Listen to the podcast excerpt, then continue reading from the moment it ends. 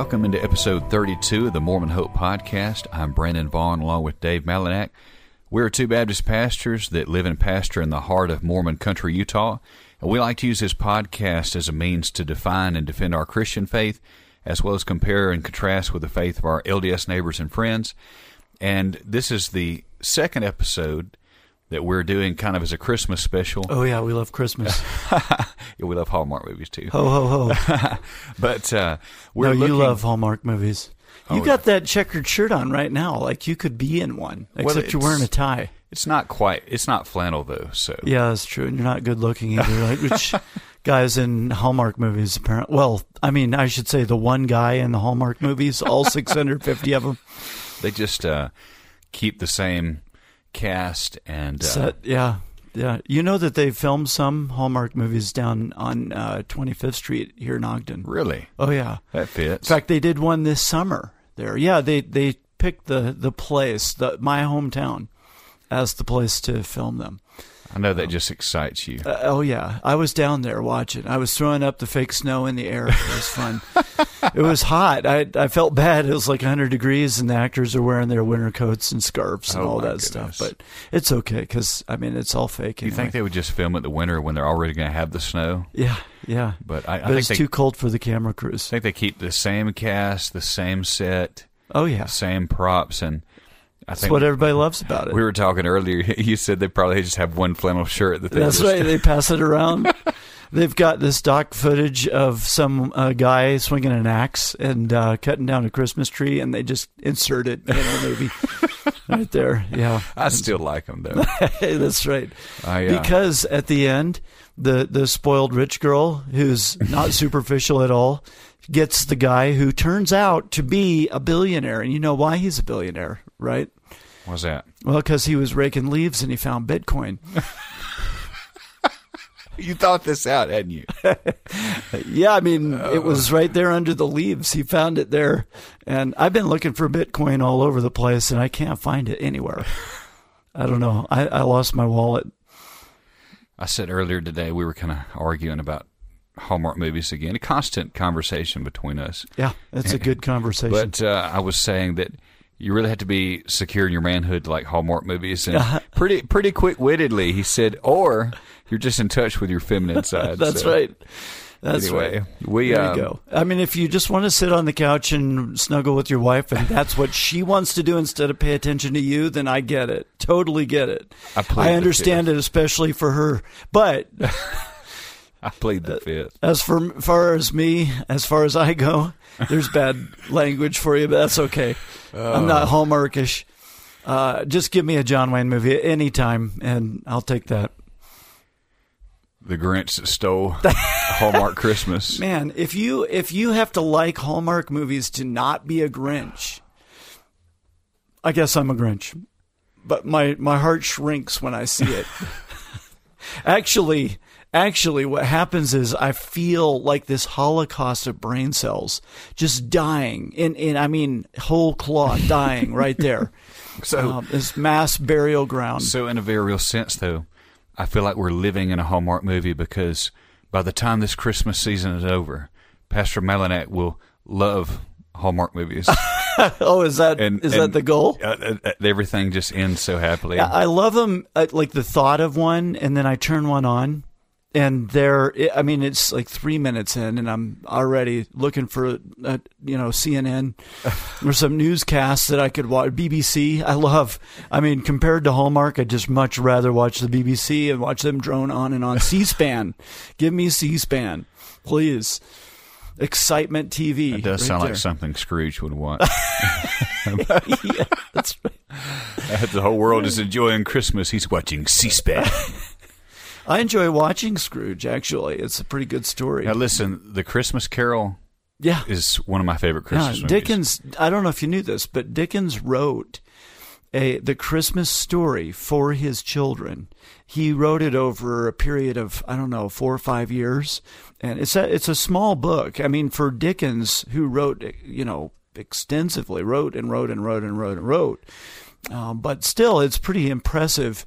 And uh, I mean, not Yeah, to derail it, but if you get into Dickens and look at it, his character names are just a a million bucks every time. Yeah, and home people run. don't realize how political that book is. Oh, absolutely. I mean, everything in it speaks to the political climate in Britain at the time. Oh yeah, it uh, a lot of you know Dickens had a pretty hard upbringing himself. Yeah. and he knew the streets and he knew the orphanages. And if you if you look at like Nicholas Nickleby and books like that, where he digs into and really exposes what was going on, where these Oh, yeah. orphanages that preyed on people because of charity, but in reality there was a lot of um, groveling, a lot of money grubbing that was going on, and a, whole ton of abuse towards kids Yeah. at that time. And something I do every year at Christmas, I watch the classic one, the black and white. Oh, the Christmas. old. Yes. Oh. I, I love it. See, I like the George C. Scott version. And uh, also, I read the book by Oh. Dickens every Do year. you? Yeah, I do. Hey, good. But um, a lot of people don't realize this. I didn't know there was a book. You're- no, I'm kidding. I'm about to say, I know better than that. But, um, but a lot of people don't realize this. But Christmas was not the holiday that it is today Right. until Dickens wrote that book. Yeah. And in fact, that's why they just recently came out with a movie called The Man Who Invented Christmas. Hmm. And it, it literally goes through his process of writing the book and the deadline and how it almost didn't make it out on time and how he struggled to get the characters. It's it's really good. It's a good movie. Yeah. But um, so yeah, we've we've gone through Yeah, everything except Rudolph. Yeah. But we can get to that later. But uh, last week we did start a series that we Yeah. want to continue up until uh, Christmas week, and four different episodes, and we're going to look at the incarnation from this perspective of all four gospel writers. And last week we looked at the way that John looks at the incarnation, of course, that being that Jesus Christ is God in the flesh. It really answers who is Jesus as he came. Well, he's fully God. Mm-hmm. Yeah. And uh, God entered into his own creation to die for his creatures, which is amazing. It's an amazing thought. And it's undeniable given the language in John. That's right. John Um, chapter 1 exactly. be more clear. Yeah. So today we want to look at the opposite angle of that Luke's perspective on the incarnation. Yes, Jesus was fully God, but he was also fully man at the same time. Yeah. And so we, we need to ask the question what that means. And honestly, I think we need to start with the question of why did Jesus have to become man in the first place? Yeah. I mean, why couldn't he just unilaterally just forgive everybody or, or sweep sin under the rug or or why couldn't he as God, I guess? Right. Uh, not only you know, we ask the question, why couldn't he just pardon it? But if he had to die, why why couldn't he just die as God? Why did he have to become uh, the God man? Yeah, we can start to answer that question first by just pointing out the fact that it had to be the way it was. He had to die as man. And we know this because, first of all, this was God's plan for our salvation. And God didn't invent a plan, just come up with something out of the blue. This was all purposeful, intentional, everything about it. And then, secondly, uh, because I've heard people, in fact, uh, missionaries in LDS Church have said this to me before. Well, God could have chosen any way to redeem man that He wanted to. He could have sacrificed a, a sheep. He could have sacrificed anything. He could have just said no sacrifice necessary. But Jesus actually answered that question to say this was not just an arbitrary choice. In Yeah. the garden, when Jesus prayed, If it be possible, let this cup pass from me. Nevertheless, not thy will, but my will, but thine be done. So right there, we know that whatever the whatever the Son asks of the Father, the Father does. So when he said, If it be possible, let this cup pass from me, and God did not let it pass from him. Yes. Therefore, we know that this is absolutely necessary. This was this whole thing was essential to our salvation that Jesus become a man and die as a man in our place. And Luke looks at Jesus as the Son of Man. Right. and and really I, I I do want to say this kind of at the outset this can be somewhat of a and has been a controversial subject just because i mean obviously uh, we agree and orthodox christianity is always taught that jesus is fully god and fully man but the question is how much man was he how how limited Right. in his humanity Right. was he and and, Right. and sometimes I think it's important to point this out. Jesus Christ has never been limited in his deity, Right.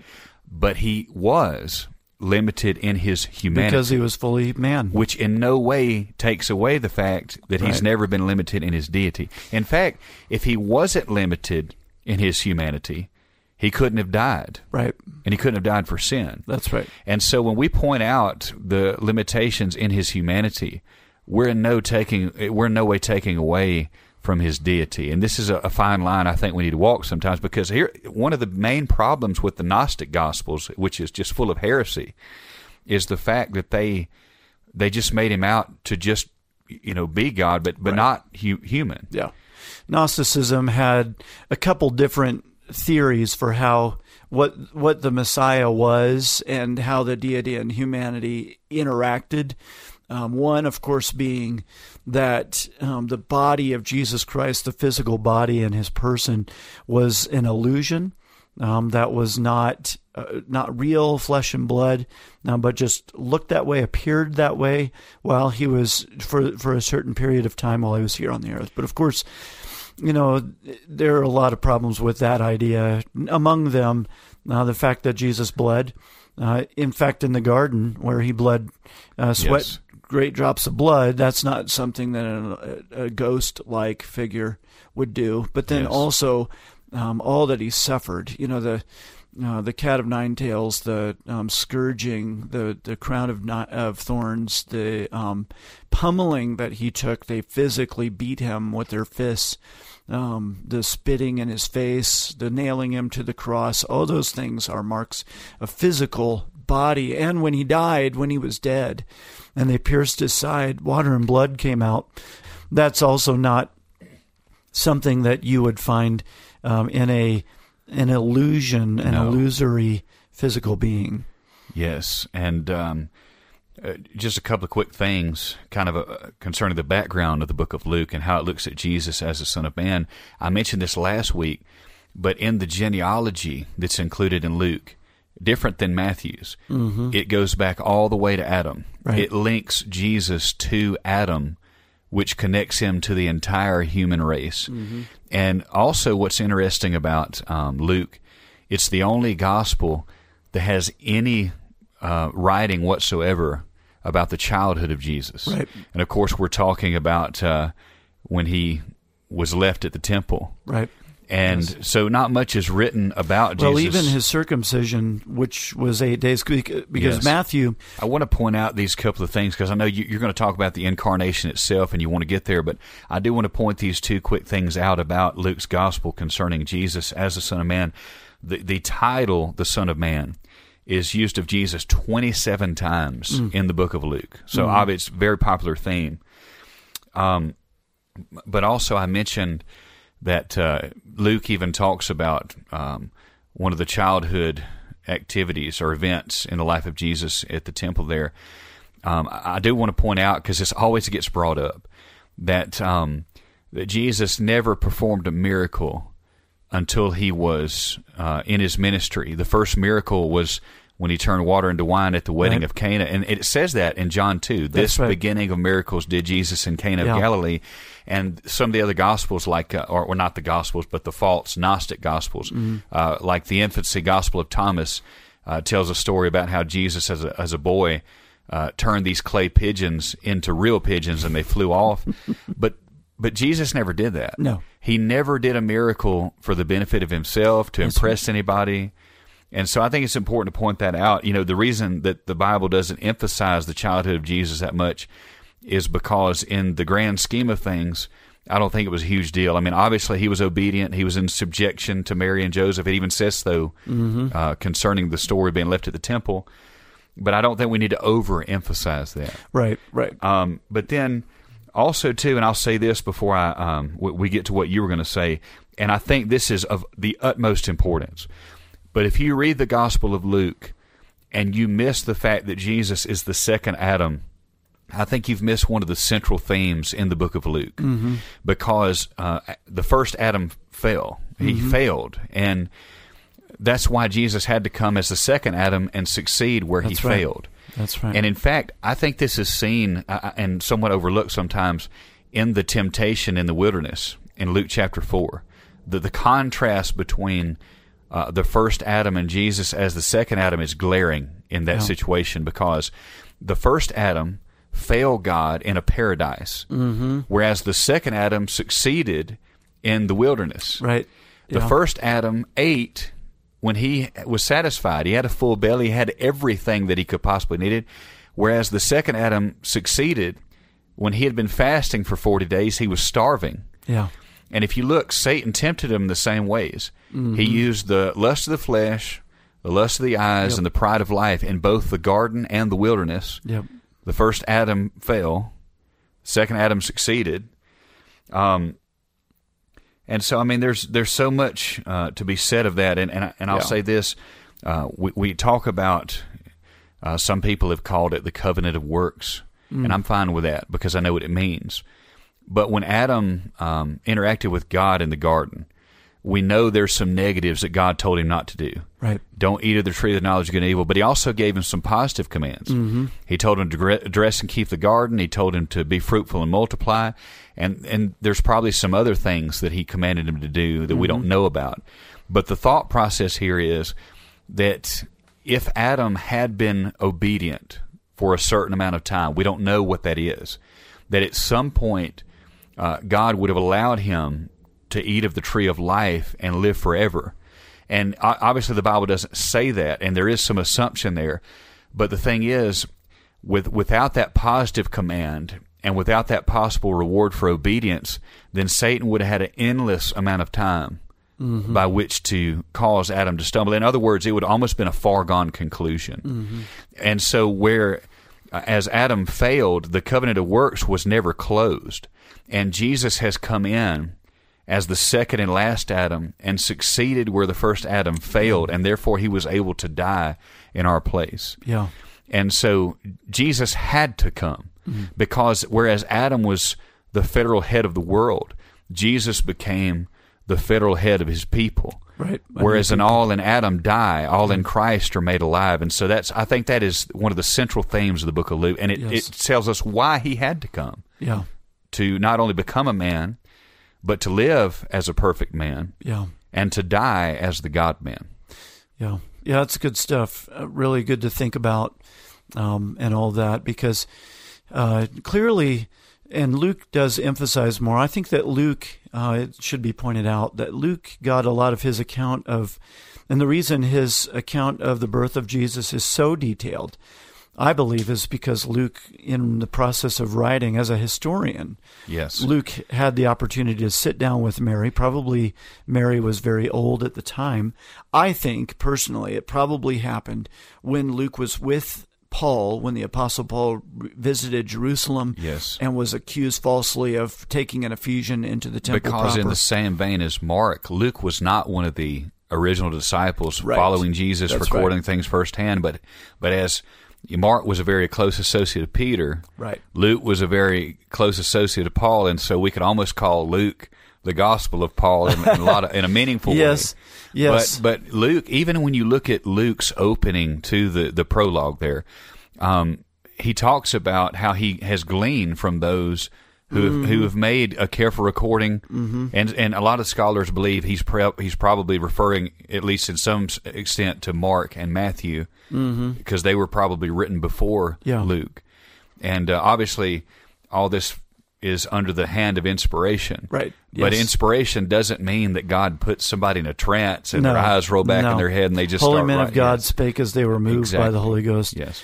So clearly, uh, God was stamping His approval on Luke's research. Yes. Uh, but it, it's clear, it's evident that Luke had a lot of detail, which he must have gotten from uh, Mary. And and as I said, at the time when Paul was falsely accused of taking an, an Ephesian onto the temple proper, I believe that that time uh, Luke had the opportunity to sit down with Mary. And I think Mary shared a lot of these details about Zacharias and Yeah. Elizabeth, about Anna, uh, about Simeon, um, all of those things that are included here in the book of Luke. And um, then, of course, Mary's personal thoughts about these things, where a couple of different times Luke says that Mary kept all these things and pondered them in her heart.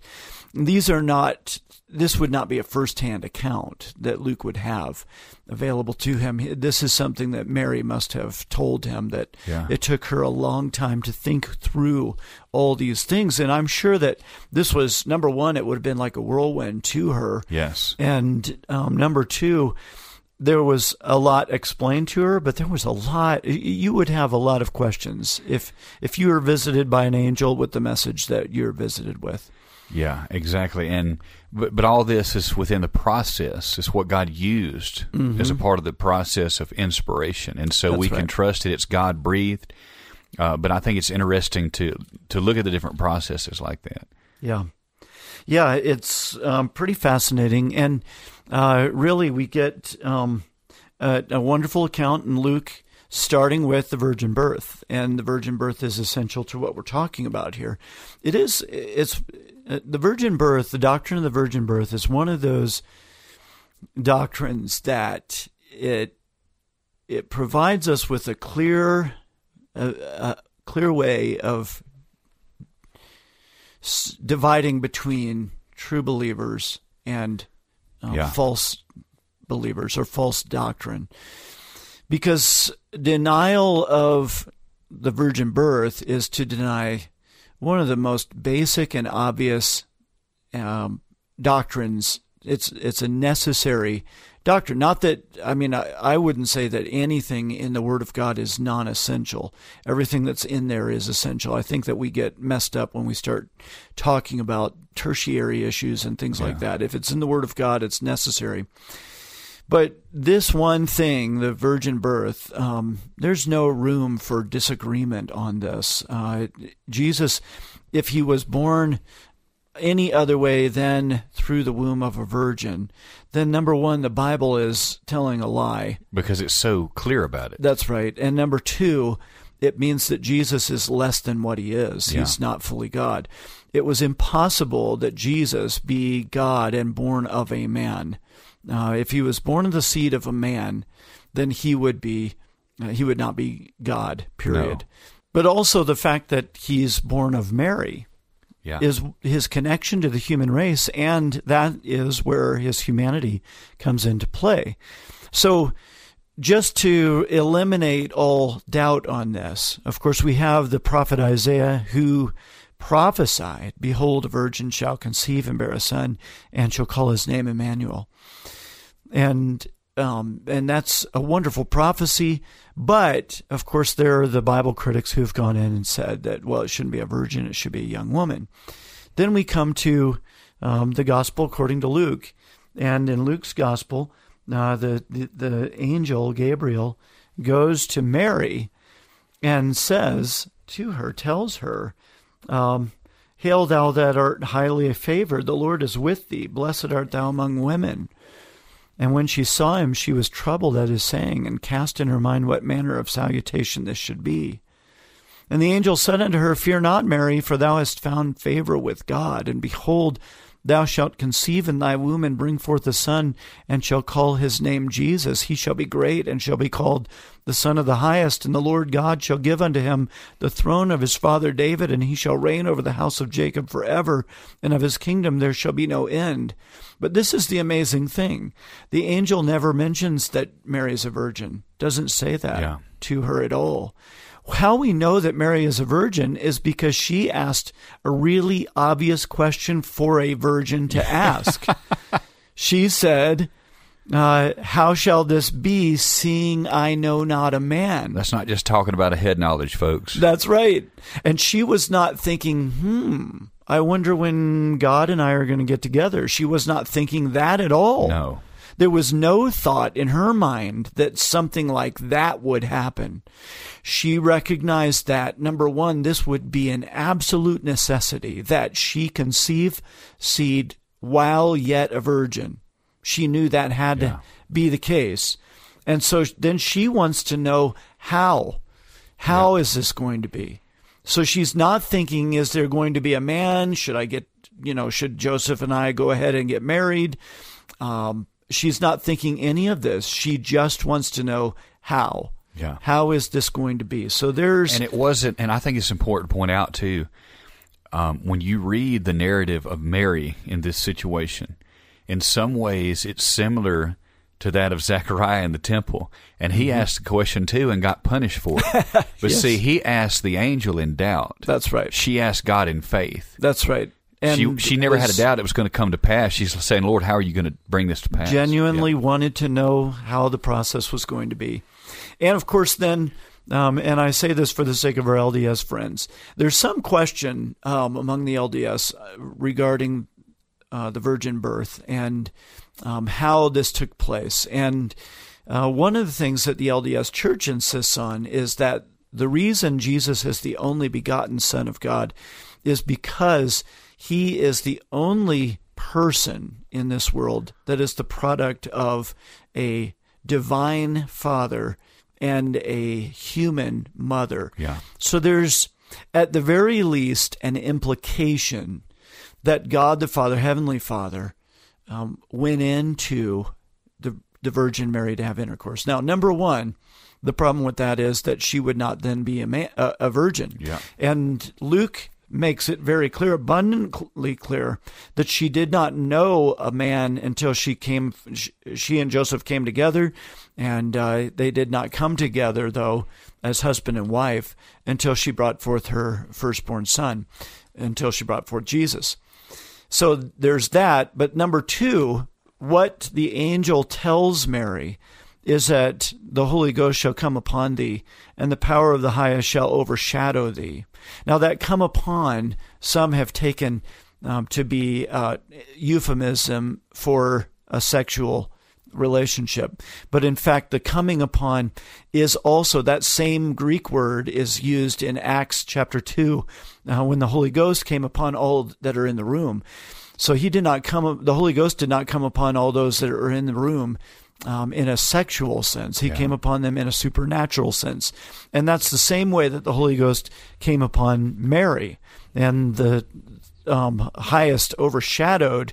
And that overshadowing, interestingly enough, also shows up at the Mount of Transfiguration.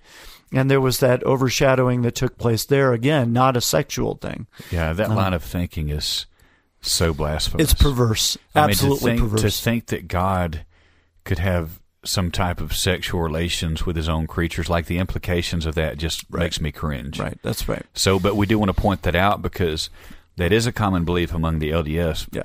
But we don't believe that, and I don't think you can find that in the scripture. No, no, and in fact, it, it degrades God. It makes him more like a Hindu god, and or the gods, the Greek gods that were really perverse, really filthy, um, very unholy. Um, the true and living God is a holy, abundantly holy, uh, magnificently holy God. That's a great distinction to make because you know the Greek and Roman gods had uh, gods that were half God, half man. That's right, Achilles. God, and- Jesus was not half God, half man. No, no, he that's was right. fully God, fully man. That's right. In fact, the book of Hebrews in chapter 1 expresses for us um, what the, the theologians call it. Here's the big word the hypostatic union. This is this is where we impress. Knew that was coming. Yeah. Well, we can't have an episode where we don't use at least one the polysyllabic. hypostatic union of Christ. the hypostatic union is simply the the doctrine that the Bible teaches that Jesus Christ is fully God and fully man, and some of this is mystery, um, just as the doctrine of the Trinity is hard for us as humans to to grasp or comprehend.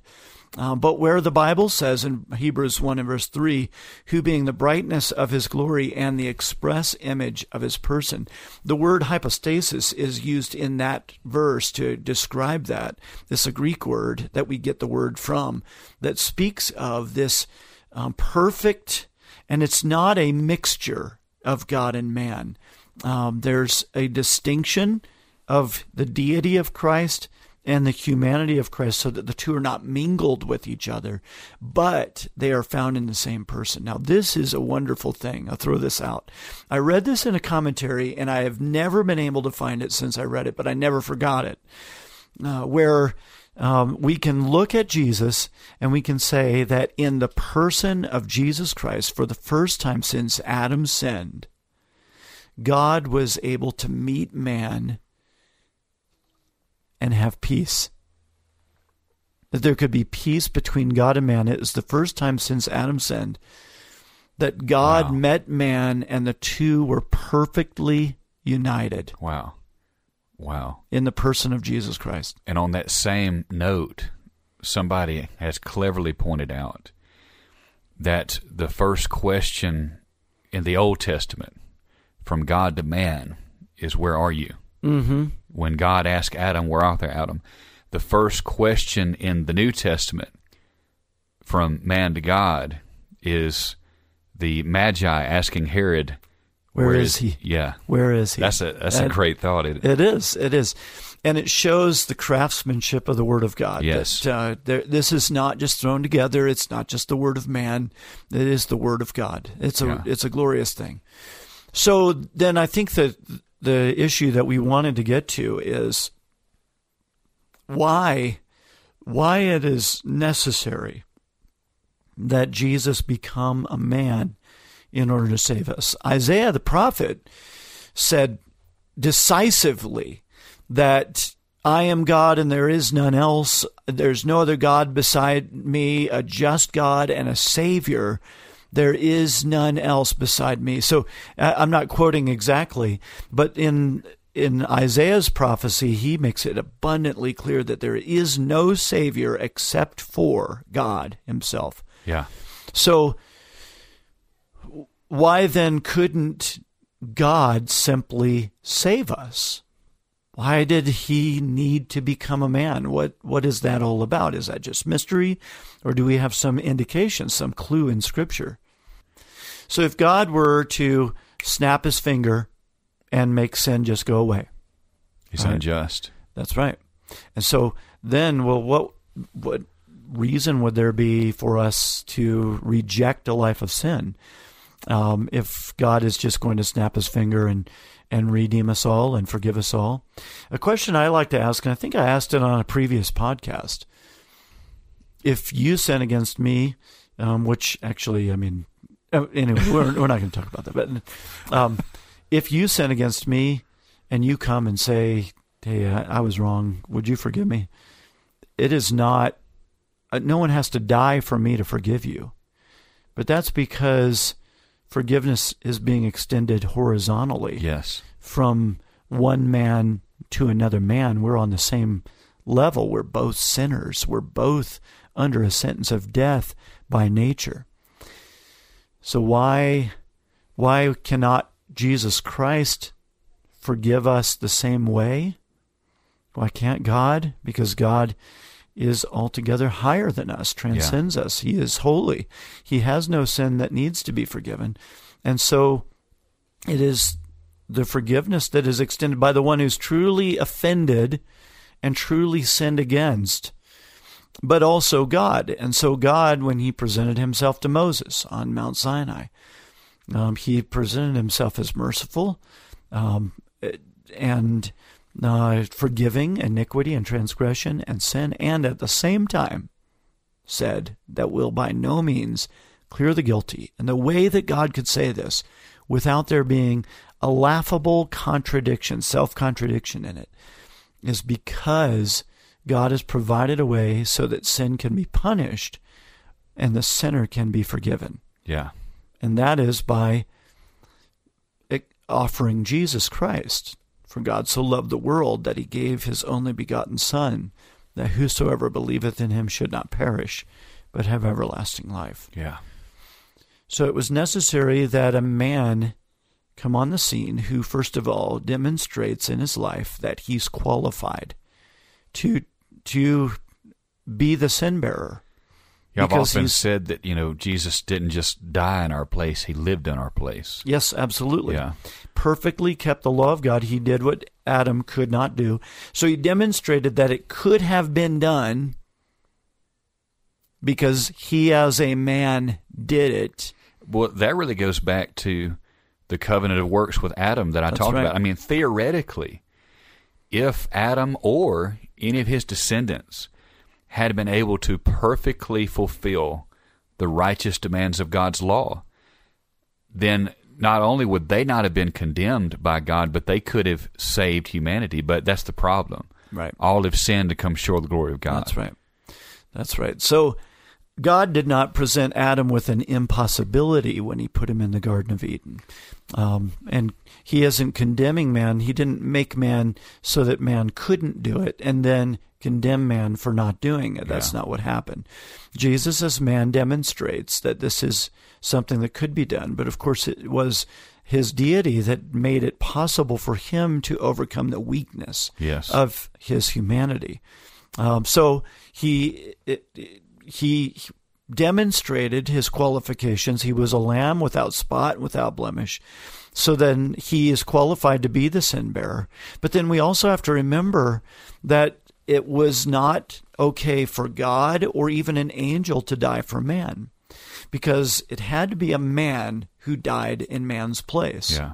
This is what um, the Bible says in 1 Corinthians 15. For since by man came death, by man came also the resurrection of the dead. There had to be a man then to overcome death Yes. itself. And that's what Jesus did.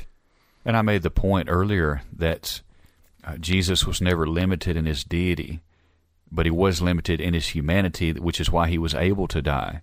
Uh, God, without the human nature, could not die. Mm-hmm. And so that's, I mean, obviously we talked about his justice. He can't just wink at sin. It had, you know, it has to be punished. Uh, the wages of sin, the debt of sin has to be paid. Um, but another obstacle is the fact that God can't die. Right. So That's right. Well, and we see that on the cross because, and this is something that Jesus emphasized. He said it to Pilate. Um, he said it to his disciples. No one, no man takes my life from me. yes, I lay it down. yes, Uh, and so Jesus did. In fact, um, it is the glory of the crucifixion that man threw at Jesus his most vicious attacks, um, his most vicious tortures, uh, his uh, everything that he could throw, uh, that mankind could throw at Jesus Christ in order to kill him. They did everything they could to kill him, and they did not kill him. We know that they did not kill him because Jesus, at the last, said, Father, into thy hands I commend my spirit. Yeah. And then he said, It is finished. And he breathed out his life. He breathed it Yes. out. Well, we're going through the book of Mark and have been for almost two years on Sunday mornings. And I just preached about this this past Sunday. Uh, we're to the part where uh, they're headed to Gethsemane, and this is right before Jesus' arrest. And he tells the disciples, he, he quotes from Zechariah 13 and verse 7 I will smite the shepherd, and the sheep shall be scattered. And I asked the church, I said, Who is the I, I, yeah, that smites right. the shepherd? well, Isaiah 53 tells us who it is. Read Please the Lord to bruise him. Well, and my point was just how much in control of all that that Jesus was. I mean, even from when when Judas left the table to go get the soldiers and betray him, Satan enters into Judas, and Jesus looks at him and says, "What you do, do it quickly." Mm-hmm. And my my question to the church is kind of a brain teaser: Was Jesus talking to Judas or Satan or both of them? Yeah, yeah. And even even when the soldiers come to arrest him, they fall backwards. Right. He has to give them permission to arrest him. That's right. I mean, just from beginning to end, Right. he was in control of that whole thing. Yes. Yeah, it's it's a wonderful thing the the deity and humanity of our Lord Jesus Christ all in one person um, and all that he did. So uh, my favorite passage for the Christmas story is Luke Yes. chapter 2.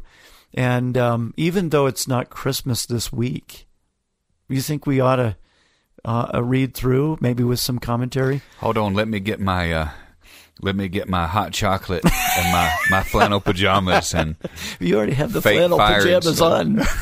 you just threw a tie on over top of them. Uh, we have right now. We're preparing uh, for a big multi-church um, Christmas banquet for Friday yeah, the gym looks like Narnia. it does has lampposts and uh, Christmas trees, and and the ladies of our church really go all out for this uh, particular um, banquet, and uh, we have I think about eight churches that are coming to it, and uh, I think we'll have about a dozen pastors Yeah, at this. That's fantastic. and uh, we're expecting close to 200 people for it, and uh, lots a, of that's a mega church in Utah. yeah, but um, you know, we we really enjoy Christmas. Also, in our family, um, our our kids really, it, when they were little, we did this, and they would get really impatient on sun on Christmas morning. The first thing we do, we gather around the living room and we read the Christmas story, and uh, the anticipation would just build and build and build. And then, as the kids uh, came to develop a personal relationship with God through Christ themselves, then it became an insistence, a demand that we read the Christmas story. and they all want to participate Yeah. in it and read parts, and I really enjoy Luke's account. Part of it is that it's a very human story of his birth, everything about it. And you think about, um, well, maybe we should just comment as we go, and we could read through Just it. read through it. All right. Uh, we'll read through a little bit and we'll trade back and forth. We didn't make any agreement on this beforehand. And you just shut your Bible and put it down. Um, so you got to get that back up. And um, but uh, we can kind of have a rolling commentary, and then um, the next person can read after that. Okay. All right, I'll begin. And it came to pass in those days that there went out a decree from Caesar Augustus that all the world should be taxed. Oh, you got to pause right there. Because there is something very human in that. First of all, imagine this a ruler demanding, well, I mean, Luke uses the word taxed. We understand it to be an enrollment IRS, for a yeah. tax. Right. Yeah. They were basically registering yeah. for for the tax. Uh, but imagine a, a, a ruler and authority uh, commanding the people to get ready to be taxed. Um, but it's interesting that it starts out that way because God could have, you know, an angel visited Joseph, an angel visited Mary. Clearly, God was not lacking in ways to send messages to Mary and Joseph to orchestrate events for the birth of Christ. But God chose in this case to send the message through the most powerful man in the world, Caesar Augustus, probably the most powerful Roman emperor in history. Yeah. And Caesar Augustus is the one who gives the command that sends Jesus to Bethlehem so that scripture would be fulfilled. Yeah, Micah 5 and verse 2. That's right. Yeah. That's right. Go ahead. It says, And this taxing was first made when Cyrenius was governor of Syria, and all went to be taxed, every one into his own city. And Joseph also went up from Galilee out of the city of Nazareth unto Judea, unto the city of David, which is called Bethlehem, because he was of the house and lineage of David, to be taxed with Mary his espoused wife, being great with child. And so it was that while they were there, the days were accomplished that she should be delivered. And she brought forth her firstborn son, and wrapped him in swaddling clothes, and laid him in a manger, because there was no room for them in the inn. So I got to comment on that one too. So think about just how normal everything except the manger. Okay. Yeah. The swaddling clothes. This is, I mean, my kids, all, all five of them when they were born, were swaddled in a blanket. Yeah. Uh, it's and and those nurses are pretty amazing. They like like rolling a burrito uh, with them. But the swaddling clothes was not unusual in that day, and we tend to think that this was something different. What was unusual was that he was born in a manger. Which is basically a feed trough. Right. Um, That's right. you know, that's not where I would want any of my children's first bed No. to be, but it just shows the humility. That's right. If Jesus had been laid in a royal crib, the message, and this is this is something that I mean. Here I'll use another big word, motif. Um, the idea of motif is just just like a Hallmark movie. They they they set this stage a Yeah. certain way. There's, in fact, as I understand, just one stage for all 650 some Hallmark movies. Um, but they set the stage, and then you know what is about to happen. So the laying him in a royal crib would send a clear message that Jesus came for the elite, for the, the royalty, for the important, the rich, the, the wealthy. but instead he's laid in a manger. That's more common even than the poorest people in the world. So so this is something more uncommon, I should say. This is this is as low as you go, and the message clearly is that he came for the lowest of us. Yes. That's proven further by the characters that we're about to be introduced to That's here. exactly right. Go ahead. And there were in the same country shepherds abiding in the field, keeping watch over their flock by night. And lo, the angel of the Lord came upon them, and the glory of the Lord shone round about them, and they were sore afraid. And the angel said unto them, Fear not, for behold, I bring you good tidings of great joy, which shall be to all people. For unto you is born this day in the city of David a Saviour, which is Christ the Lord. And this shall be a sign unto you. You shall find the babe wrapped in swaddling clothes, lying in a manger. Should we pause there? Yeah. Think about this. Shepherds were uh, not allowed on the temple Yeah. because their work made them ceremonial and clean. They were the lowest of the low. They were. as far They- as employment went. Yeah. yeah. If you think about, you know, um, the mechanics, the construction workers of our day, the the um, shepherds would have been rough. They probably were brawlers. They lived out in the um, open air. They took care of the sheep. They fought off the wolves. They probably fought with each other. They probably cursed and swore and told uh, dirty jokes and so on. But it was them. And, and this is the amazing thing because it's not like there weren't any religious leaders or authorities around. We know that when the wise men came, Herod called for them and they knew exactly where Jesus would be born Yes. but they couldn't get off their duff and go see him. There was nothing that motivated them to go and find this Messiah that supposedly was long expected and they were all looking for. And I'm going to read this next section because you're about to beat me to the next point here. but um, it says in verse 13, and suddenly there was with the angel a multitude of the heavenly host praising God and saying, Glory to God in the highest, and on earth peace, goodwill toward men. And it came to pass as the angels were gone away from them into heaven, the shepherds said one to another, Let us now go even unto Bethlehem, and see this thing which is come to pass, which the Lord hath made known unto us. And they came with haste, and found Mary and Joseph and the babe lying in a manger. And when they had seen it, they made known abroad the saying which was told them concerning this child. And all they that heard it wondered at those things which were told them by the shepherds. But Mary kept all these things and pondered them in her heart.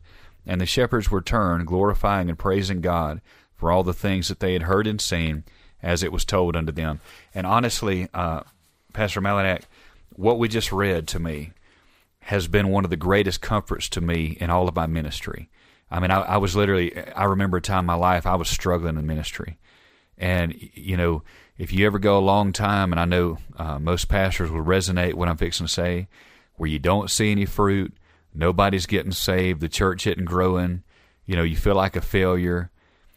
And I was reading this one day, and man, it just, this truth just plowed through my heart. But the, you, for just a brief second, the shepherds were allowed to kind of have the curtain of heaven pull back, and all of heaven is celebrating mm-hmm. the incarnation of God.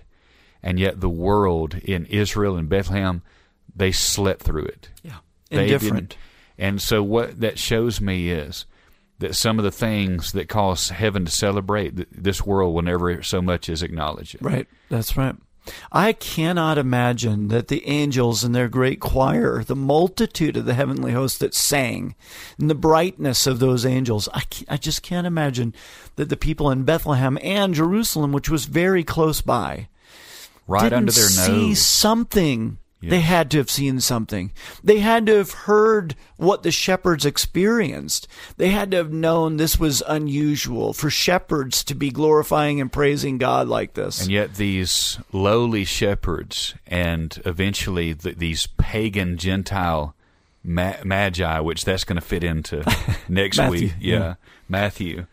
But um, yeah, I mean, right under their nose. Yeah. The incarnation of God. Mm-hmm. And people yawned. Yeah. Couldn't care less. And yet, all of heaven is celebrating. Yeah, it's yeah, it's amazing. It's amazing. And and so, you know, as we kind of come in for a landing, I do want to point this out about Luke's gospel as uh, you know highlighting Jesus as the Son of Man. I found this really interesting, and I don't think we need to overlook this. But Luke is the only gospel that highlights the humanity of Jesus even after the resurrection, Mm-hmm. because most specifically, I'm referring to uh, Luke 24 and verse 39, where Thomas is like in disbelief that he's Mm-hmm. looking at the resurrected Christ and he he basically encourages him to feel. He Yeah. said, you know, a spirit doesn't have flesh and bones as you see me have. Mm-hmm. So it wasn't any kind of uh, spiritual resurrection. Yeah. And so I, I think it's important to point this out. The incarnation is still a reality, Yeah. and it will be an eternal That's right. reality. Jesus Christ is seated in perfect deity and yet glorified humanity. And still has the print of the nails in his hand and Yes. still has the print of the nail in his feet. and that's that's what it means when it says one day that we'll be like him. Yeah. for we shall see him as he is. Uh, you know, the people that are with Jesus today, they're in there in soul. They're with him in soul. They're very conscious of what's going on. But one day, uh, at the resurrection of the just, the, the soul and body is going to come together as a glorified body as he is now. Mm-hmm. And so that's what he means talking about the first fruits of them that slept. Mm-hmm. And so that's uh, that's an amazing truth. Yeah, yeah. Yeah, it's beautiful. It's a glorious story. It's what I love about Christmas. Um, all joking aside, I just love the opportunity to spend a month dwelling on what Jesus Christ, who He is, what He's done uh, for us, and the meaning behind this wonderful birth, the birth of our Savior, Yes. Jesus Christ. He had to become a man. Well, uh, let me reemphasize that. He didn't have to do anything. He, He, obligated Himself to do it. he could have left us in our sin. Yeah. That was definitely a viable right. option. But His obligated him, obligating Himself. Yes. Certainly, I mean that by the promise he had to do it. by the promise he made That's right. in Genesis 3:15. That's right. The the proto uh, evangelion, the the first good news, the first mention of the gospel Yeah. is in the same chapter as the fall. Well, and then remember also that the Lamb is slain from the foundation Yes. of the world. And so all along, this has been God's plan, His Yes. And um, so, really glorious thing. We want, you know, our LDS listeners to understand the things that we're talking about. And we hope that you've been helped and blessed by hearing this.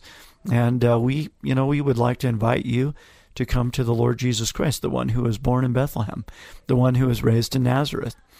Yeah, I think a, a good way to close this episode is going back to that episode with Thomas, where he sees the resurrected Christ and um, he he falls down before the Lord and he worships him. He says, "My Lord and my God." Yeah. And now, if Jesus is, he's we've talked about the fact he's fully man, mm-hmm. but if he also wasn't fully God, then he would be robbing from God because he accepted that worship. And not only did he not condemn Thomas, he congratulated him. He basically Yes. said, "Thomas, you finally get it." And right. then he said, "Blessed are those who believe who have not seen." Yeah. that would be us. Yeah. And so uh, repent and believe on the Lord Jesus Christ, his finished work on the cross, Mm-hmm. dying as the God man. Mm-hmm. There's never been a greater story that's told, and it's true. Yeah. It's true. right. That's right. God came to this earth as a man, and Luke highlights that so well. And so next week, um, I think we'll probably look at Mark. I think we'll go with Mark's view of the incarnation. I know some of you are saying, well, it doesn't even mention the birth of Christ. and so how can you possibly make that connection? It's there. Yeah. It's there, and we're going to look at it. And so uh, we'd love to hear from you questions, comments, criticisms. Uh, maybe if you just want to uh, send a recording of you singing some Christmas carols. Who knows? I don't know. Yeah, we could play. Uh, we could sing. Well, we'd like to keep our listening audience, but um, anyway, That's you right. can you can email me directly. My email address is preacher of grace. That's one word, preacher of grace at yahoo.com, or visit our church website. I'm the pastor of Grace Baptist Church in Logan, Utah. Our website is gracebaptistlogan.org. Pastor Malinak. And our church is Berean Baptist Church. It's B E R E A N, Berean Baptist Church of Ogden, Utah. If you Google that, you'll find us. Our website is Berean Baptist Church.com. And then my email, personal email address is P Malinak, P as in pastor, Malinak, all one word, at gmail.com. Till next week, we love you and God bless.